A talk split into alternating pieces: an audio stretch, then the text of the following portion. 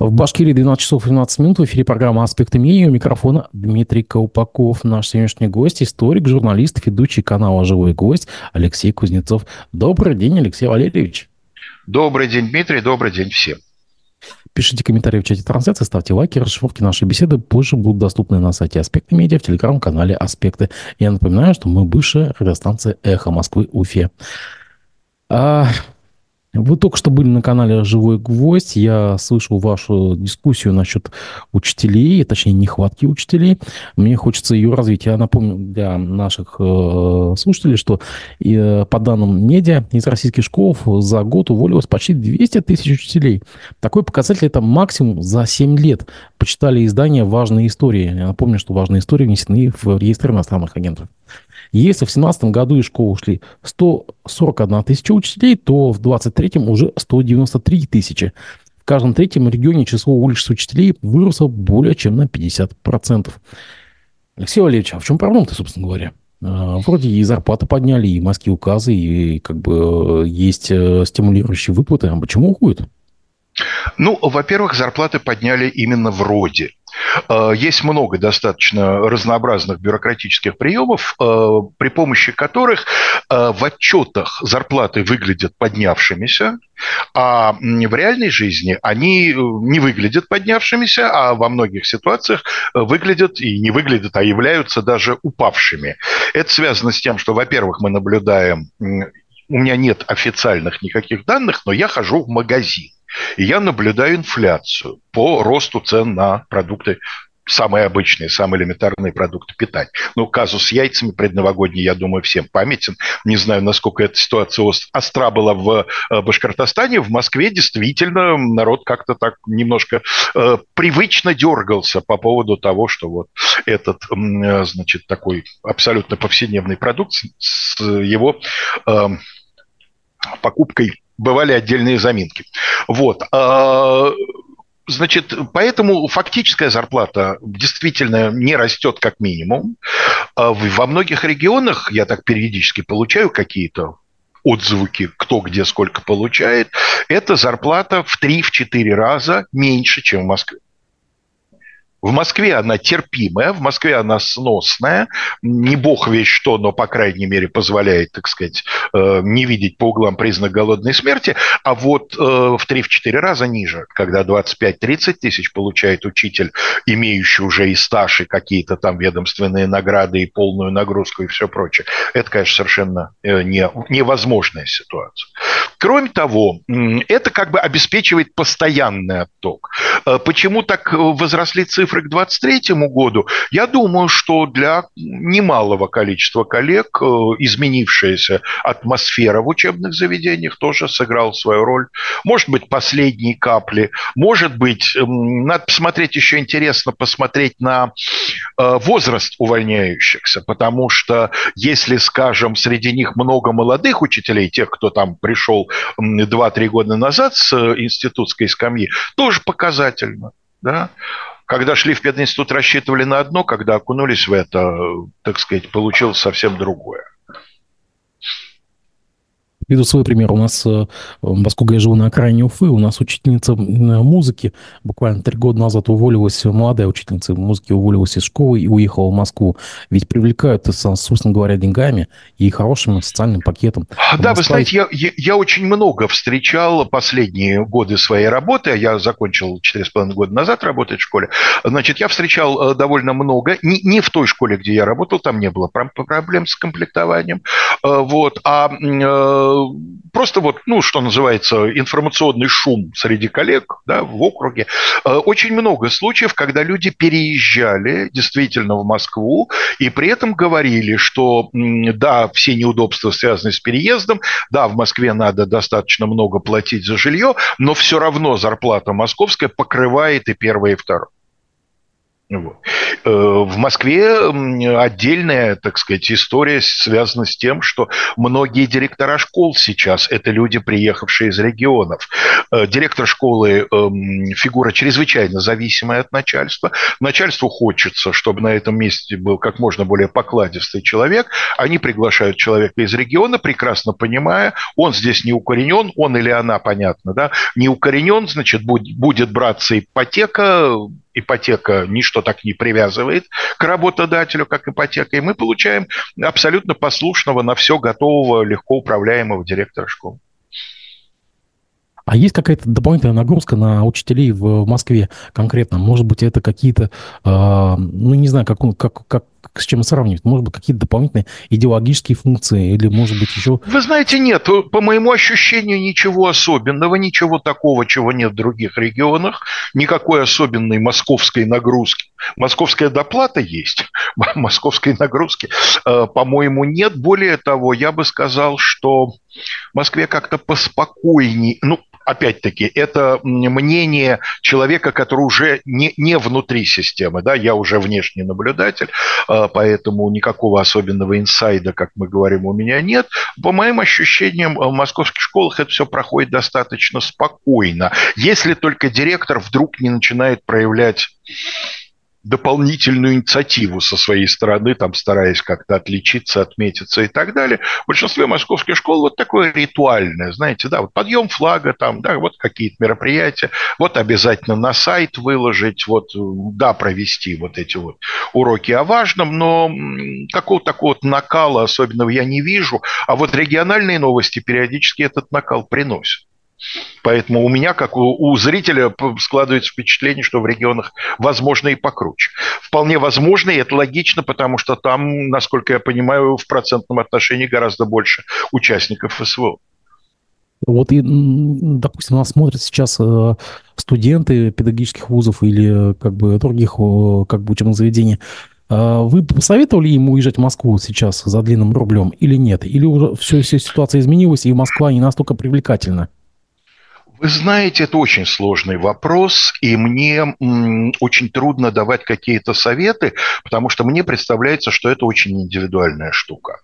Э, я всю свою жизнь прожил в Москве, для меня это абсолютно естественная среда обитания, мне здесь комфортно, мне здесь привычно. Для человека, особенно если это человек из небольшого города, как мне представляется, э, московские условия жизни, темп жизни, ритм жизни, вообще вот весь, весь наш городской шум э, может оказаться довольно серьезным испытанием.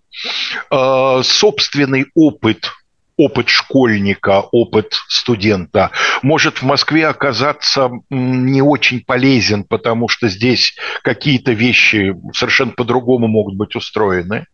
Э, школьники большого города – это тоже немножко особенная порода школьников.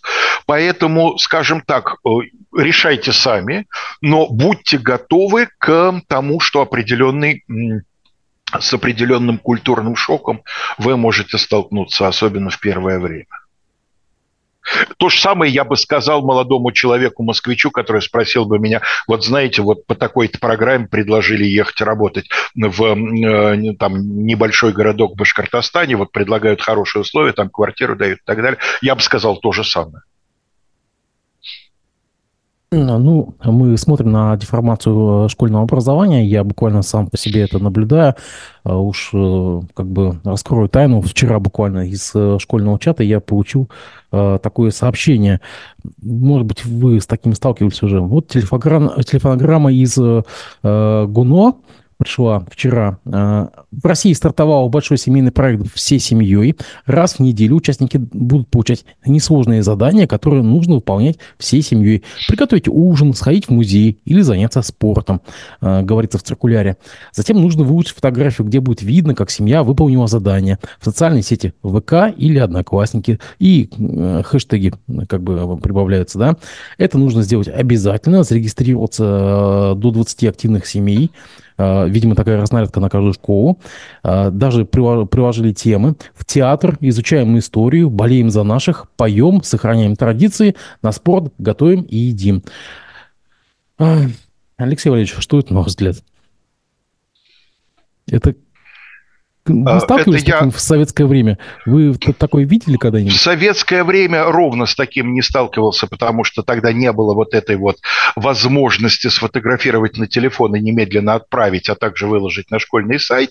Были, разумеется, свои показушные кампании, разумеется, они проходили по своим, так сказать, лекалам, но я хочу сказать, что в советское время такого э, беспардонного, абсолютно все живое, давящего, идущего общего засилия чиновничества в образовательной сфере, безусловно, не было. Я начинал работать в советское время, я хорошо это все помню. Да, были там на, на весь район, там у нас в, в моем районе Москвы 18 школ, вот на них было несколько вот этих вот инструкторов РАНО, и, собственно, да, ну и райком партии там по своим, и комсомол, разумеется, по своим идеологическим линиям тоже как-то во всем этом участвовал. Сейчас у меня такое ощущение, что чиновники абсолютно, э, выражаясь, э, так сказать, э, уголовной лексикой потеряли берега, и вот эта вот необходимость им показать, что они работают, они руководят, они контролируют процесс, вот это вот выражается вот в таких вот акциях, вроде той, которую вы сейчас зачитали. Вы начали читать, а я сразу вспомнил, я еще работал по школам, э, ранняя весна была, снег еще лежал в Москве, и по школам, значит, зачем-то тут же разослали срочно провести уборку школьного двора, значит, снять видео и выложить выложить. А э, в одной из соседних школ, не в нашей, в одной из соседних, школьный двор к этому времени успели вот по каким-то своим внутренним соображениям очень хорошо убрать. Вот вылезали просто, вот весь он был от снега очищен, снег вывезен. То есть они все это сделали заранее. Но нужно же видео снять. Черт с ним, с двором. Нужно снять видео, как они его очищают. Ну и что сделали? Принесли снежку, так сказать, камеру настроили таким образом, что она брала только фрагмент двора. Высыпали снежок, убрали под камеру, отчитались.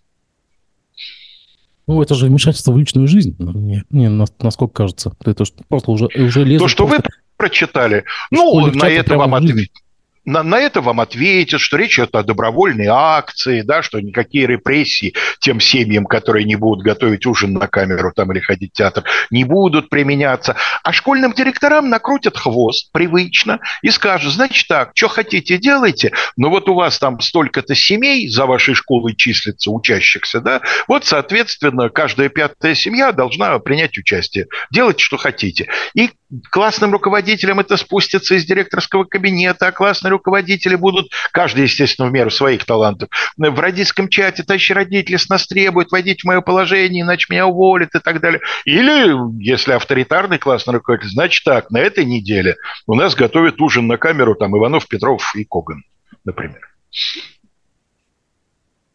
Буквально позавчера телеграм-канал «База» распространил видео, где э, в одной из школ в России э, школьный учитель бьет э, ну, не, не то, что бьет, может быть, даже, может, ударил, а может быть... Ударил, неловко. ударил. То ли ударил, то ли сильно оттолкнул. Там мне трудно да, судить. Ученицу. Да. На ваш взгляд, вот это все как коррелируется с, с законодательством, потому что у нас сейчас э, депутаты приняли закон, по которому э, телефоны-то изымаются в начале учебного процесса. Может быть, специально для этих вещей? И что вы по этому поводу думаете? Э, по поводу изъятия телефона, я думаю, что это разумная мера, потому что э, среднестатистический школьник действительно не способен побороть страстное влечение к этому предмету э, значит, в том числе и на уроке. Другое дело, что это надо делать, конечно, очень умно, аккуратно, тонко. Принятие закона никоим образом ничему не поможет, да, тем более, что и раньше в правилах внутреннего распорядка учебных заведений был запрет на использование телефона в, значит, в рабочее время, если только это не э, обусловлено учебным процессом, потому что иногда некоторые учителя сейчас просят на уроки зайти в интернет, найти там какие-то сведения, да, компьютер компьютерные классы не всегда есть, а телефоны все-таки, значит, у подавляющего большинства школьников, конечно, имеются. Вот. Э, по этому поводу думаю, что в основном эта инициатива была вот этим вызвана, хотя, конечно, то, о чем вы говорите, это тоже в пакет входит.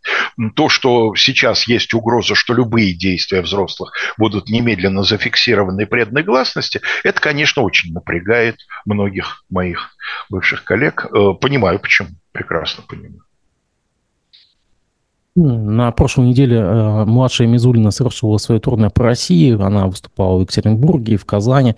И в Екатеринбурге были эксцессы, и в Казани, извините, там есть скандирование. В Казани, на мой взгляд, это уже не эксцессы. В Казани, мне кажется, это Серьезнее, чем эксцесс. Серьезнее, чем эксцесс, да. да. А, на ваш взгляд, э, а да, кстати, она свое второе, э, э, второе выступление в Казани-то отменила, или ее отменили, или, я не знаю, как там все произошло.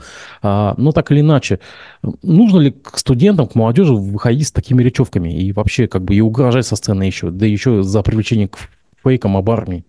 Ну, вы знаете, я выскажу сугубо свое индивидуальное мнение. Мне кажется, что у младшей Мизулиной все настолько хорошо и гармонично, что с какого боку не начни ее комментировать, ответ будет один. Себя так вести нельзя.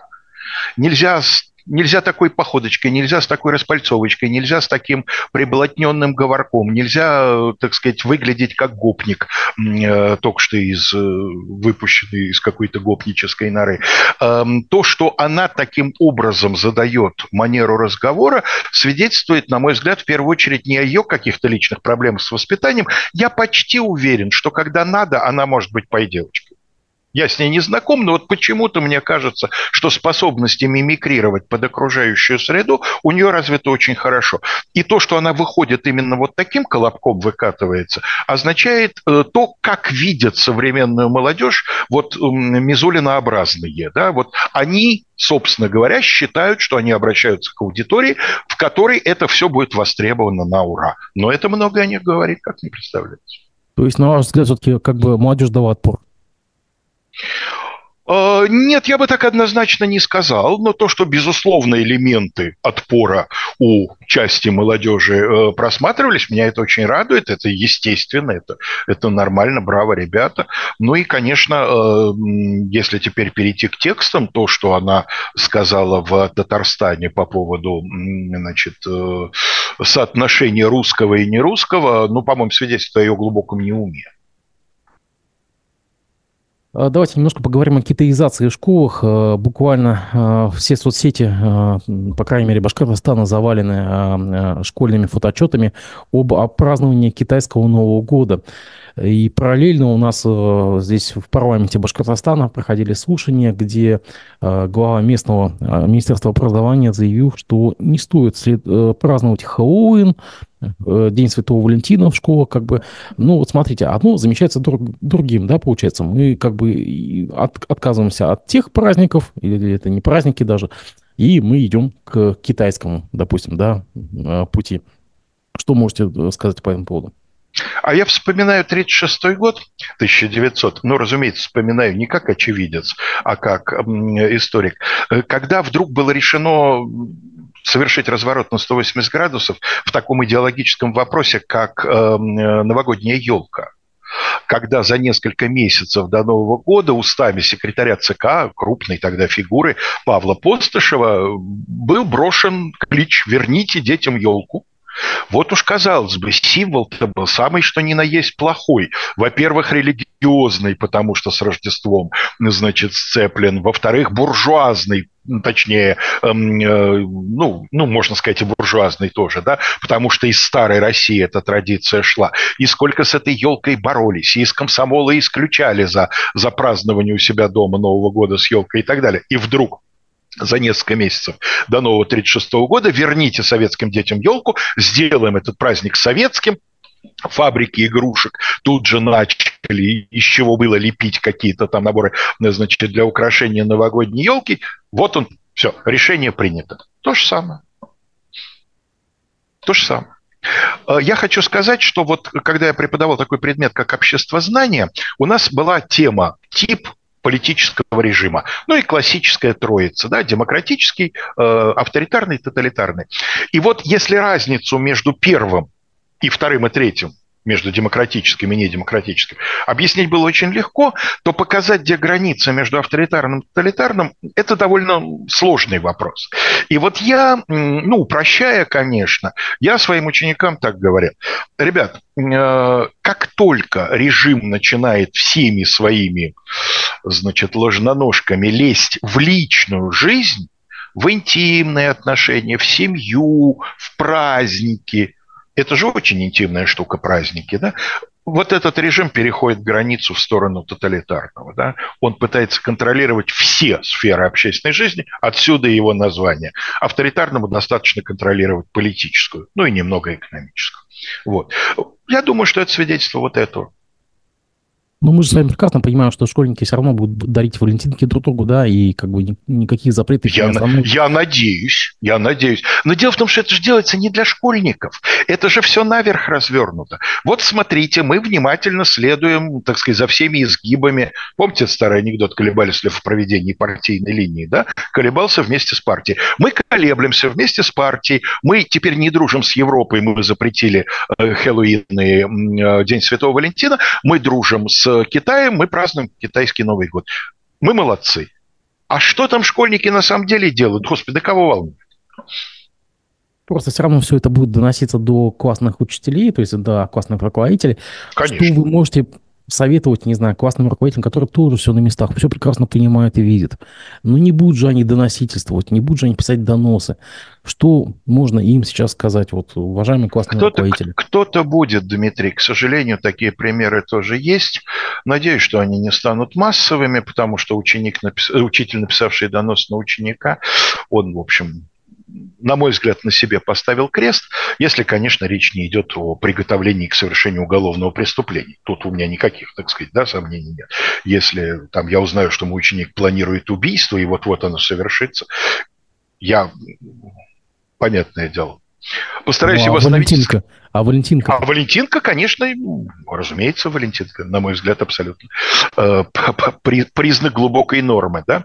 Так вот, эм, какие-то учителя будут, к сожалению. Э, что я могу посоветовать? Вы знаете, в моем положении сейчас советовать очень легко, именно поэтому мне советовать ничего не хочется. Я хочу пожелать своим коллегам терпения, мужества, э, сил, поблагодарить их за то, что они в большинстве своем, несмотря ни на вот это все, все-таки как-то худо-бедно, многие не худо-бедно, они плохо делают свое дело, снять перед ними шляпу, а про себя тихо порадоваться, что я вовремя закончил и сохранил самые приятные воспоминания в 30 годах, проработанных в школе. Удивительные новости приходят из ОАН-УД, там кадетам-школьникам вручили флаг ЧВК Вагнера с надписью «Ничего личного нам заплатили». А, вот так вот а, проходят уроки мужества. А, пришедшие к детям герои СВО, при этом весь урок не снимали маски, и балаклавы, их имена тоже остались загадкой. Вот такие вот уроки мужества. Что можете сказать? Вы знаете, я вот э, в «Живом гвоздях», который вы упомянули буквально там за полчаса до нашего разговора, я сказал, повторю то же самое, разумеется. Я почти уверен, что это то, что называется местный эксцесс. Я бы очень удивился, если бы узнал, что есть какая-то методичка приглашать именно вагнеровцев и всячески это подчеркивать. Я думаю, что сейчас э, по всей вертикали образовательной города Улан-Удэ, а то, глядишь, и всей республики, идет большая нахлобучка сверху за то, что это произошло, потому что мне кажется, что это было сделано в разрез с видением начальства, скажем так. Я думаю, что это через несколько дней, в ближайшие несколько дней это станет ясно. Вот если случай так и останется единственным, то значит это действительно с точки зрения начальства это эксцесс. Но фото из соцсетей не удалили она осталась. Это показательно, согласен с вами, да. Поэтому будем наблюдать, как говорит один ну, да, хорошо да. Изве... из... известный, а, известный иноагент. Да. Да. А, так или иначе, в российских школах а, должен отмечать день начала СВО. Я напомню, что мы находимся накануне двухлетия. С такой идеей выступил депутат Госдумы, замглавы комитета просвещения Яна Лантратова. По ее словам, 24 февраля 2022 года – это ключевое событие в современной истории страны. Поэтому детям надо в этот день рассказывать о причинах, целях и событиях. Это цитата. И приглашать на классные часы героев СВО. Так депутат Лантратова намерена бороться с информационной войной коллективного Запада. Ну что, я, мне остается только поздравить коллективный Запад, потому что так, так, таких противников можно только пожелать. Знаете, если бы была такая возможность, я бы сейчас эксперимент бы поставил, но только такой возможности, понятно, нет, поэтому мы можем его только мыслительно, гипотетически ставить. Э, я попросил бы депутата э, взять и четко сформулировать цели и задачи СВО. И послушай под запись. Ну, она же говорит там об этом... столько как... целей, там такое меню, там роскошное. А, она об этом говорит как о чем-то само собой разумеющемся. Значит, в ее голове четко выстроено, вот они цели, вот они задачи, вот они сроки. Вперед, ну, скажи, облегчи жизнь, э, так сказать, э, десяткам тысяч школьных директоров, чтобы им было на что ориентироваться. Вот я думаю, что с приглашением героев-то будет хорошо, а вот с объяснением целей и задач как-то я предвижу сложности. Так погодите, у нас-то за эти два года там э, уже большой ассортимент, там э, парта героев, э, вот только что вот этих вагнеровцев приглашали флаг нам заплатили. По-моему, ассортимент богатый на самом деле. Есть чем Ассорти... Ассортимент богатый, так в этом-то и опасность. Понимаете, чем богаче э, ассортимент, тем сложнее муки выбора. А это такой вопрос, где все должно быть единообразно. В армии же не случайно все более-менее одного цвета. Поэтому тут, как мне кажется, знаете, как с воинским приветствием. Если объект движется, ему надо дать воинское приветствие. Если он не движется, его надо покрасить. Вот и здесь нужна какая-то вот однозначность такого плана. А то, что депутат предлагает, мне кажется, такую мину подводит под, под этот светлый праздник, что может рвануть так, что не обрадуется. Буквально три минуты у нас осталось. Э, наш коллега Разиф Абдулин спрашивает, с каким периодом истории России можно сравнивать сегодняшнюю ситуацию, по-вашему? 37-й или 48-й год? Ну, если выбирать из вот этих двух предложенных вариантов, мне это гораздо больше напоминает, конечно, 48-й. Э, борьба с космополитизмом, с низкопоклонством перед Западом, да. Э, репрессии есть, но масштаб не сопоставим с большим террором второй половины 30-х годов. Тут, слава богу. Вот. А именно вот эта вот идеологическая составляющая противостояния Западу, особость пути, э, такой вот перевод томного нового взгляда на Восток и так далее. Да, это мне, конечно, напоминает конец 40-х, начало 50-х. А последствия? а последствия будут все равно другие. В истории же ничто не повторяется один в один. Поэтому любые аналогии, они всегда очень условны ничего с этим не сделаешь. Э, я знаю, что есть такая очень соблазнительная штука, надеяться на то, что хорошее знание истории позволяет э, прогнозировать будущее. Не работает. Человеческое общество настолько сложно устроенная система, что ну, не будет здесь эм, точного повторения, и даже приблизительного, скорее всего, нет. Наш слушатель под ником Евгений Черняковский пишет в чате. Жаль, что Алексей не пишет учебники по истории. Ну, мы знаем, вы пишете все-таки книги. И одна Я из... пишу, да, у меня другая. И одна книга все-таки вышла у вас недавно, насколько мы помним. Да, ну это девятая книжка, которая у меня вышла э, там за, за мою жизнь. А вот, вышла, да, девятая, планирую десятую, уже идет над ней работа. Да, ну учебники истории, понимаете, там, скажем, у меня есть коллега, друг и соведущий по одной из программ на живом гвозде, Леонид Кацва, который значительную часть своей жизни писал великолепные, до сих пор ими пользуются подпольно, учебные пособия. Но сейчас же это совершенно невозможно в нынешних условиях. Да, смотрим, наблюдаем действительно интересные выпуски. Вопрос от нашего коллеги Руслана Валиева. На фоне протестов в республике артист Алтынай Валиитов был вынужден убежать. Э, хотя он ни в чем не участвовал, а только выложил видео с призывом к народам национальных регионов начать протестовать против давления центра, то есть Москвы. Очевидно, что власть считает эту дискуссию недопустимой. А как, на ваш взгляд?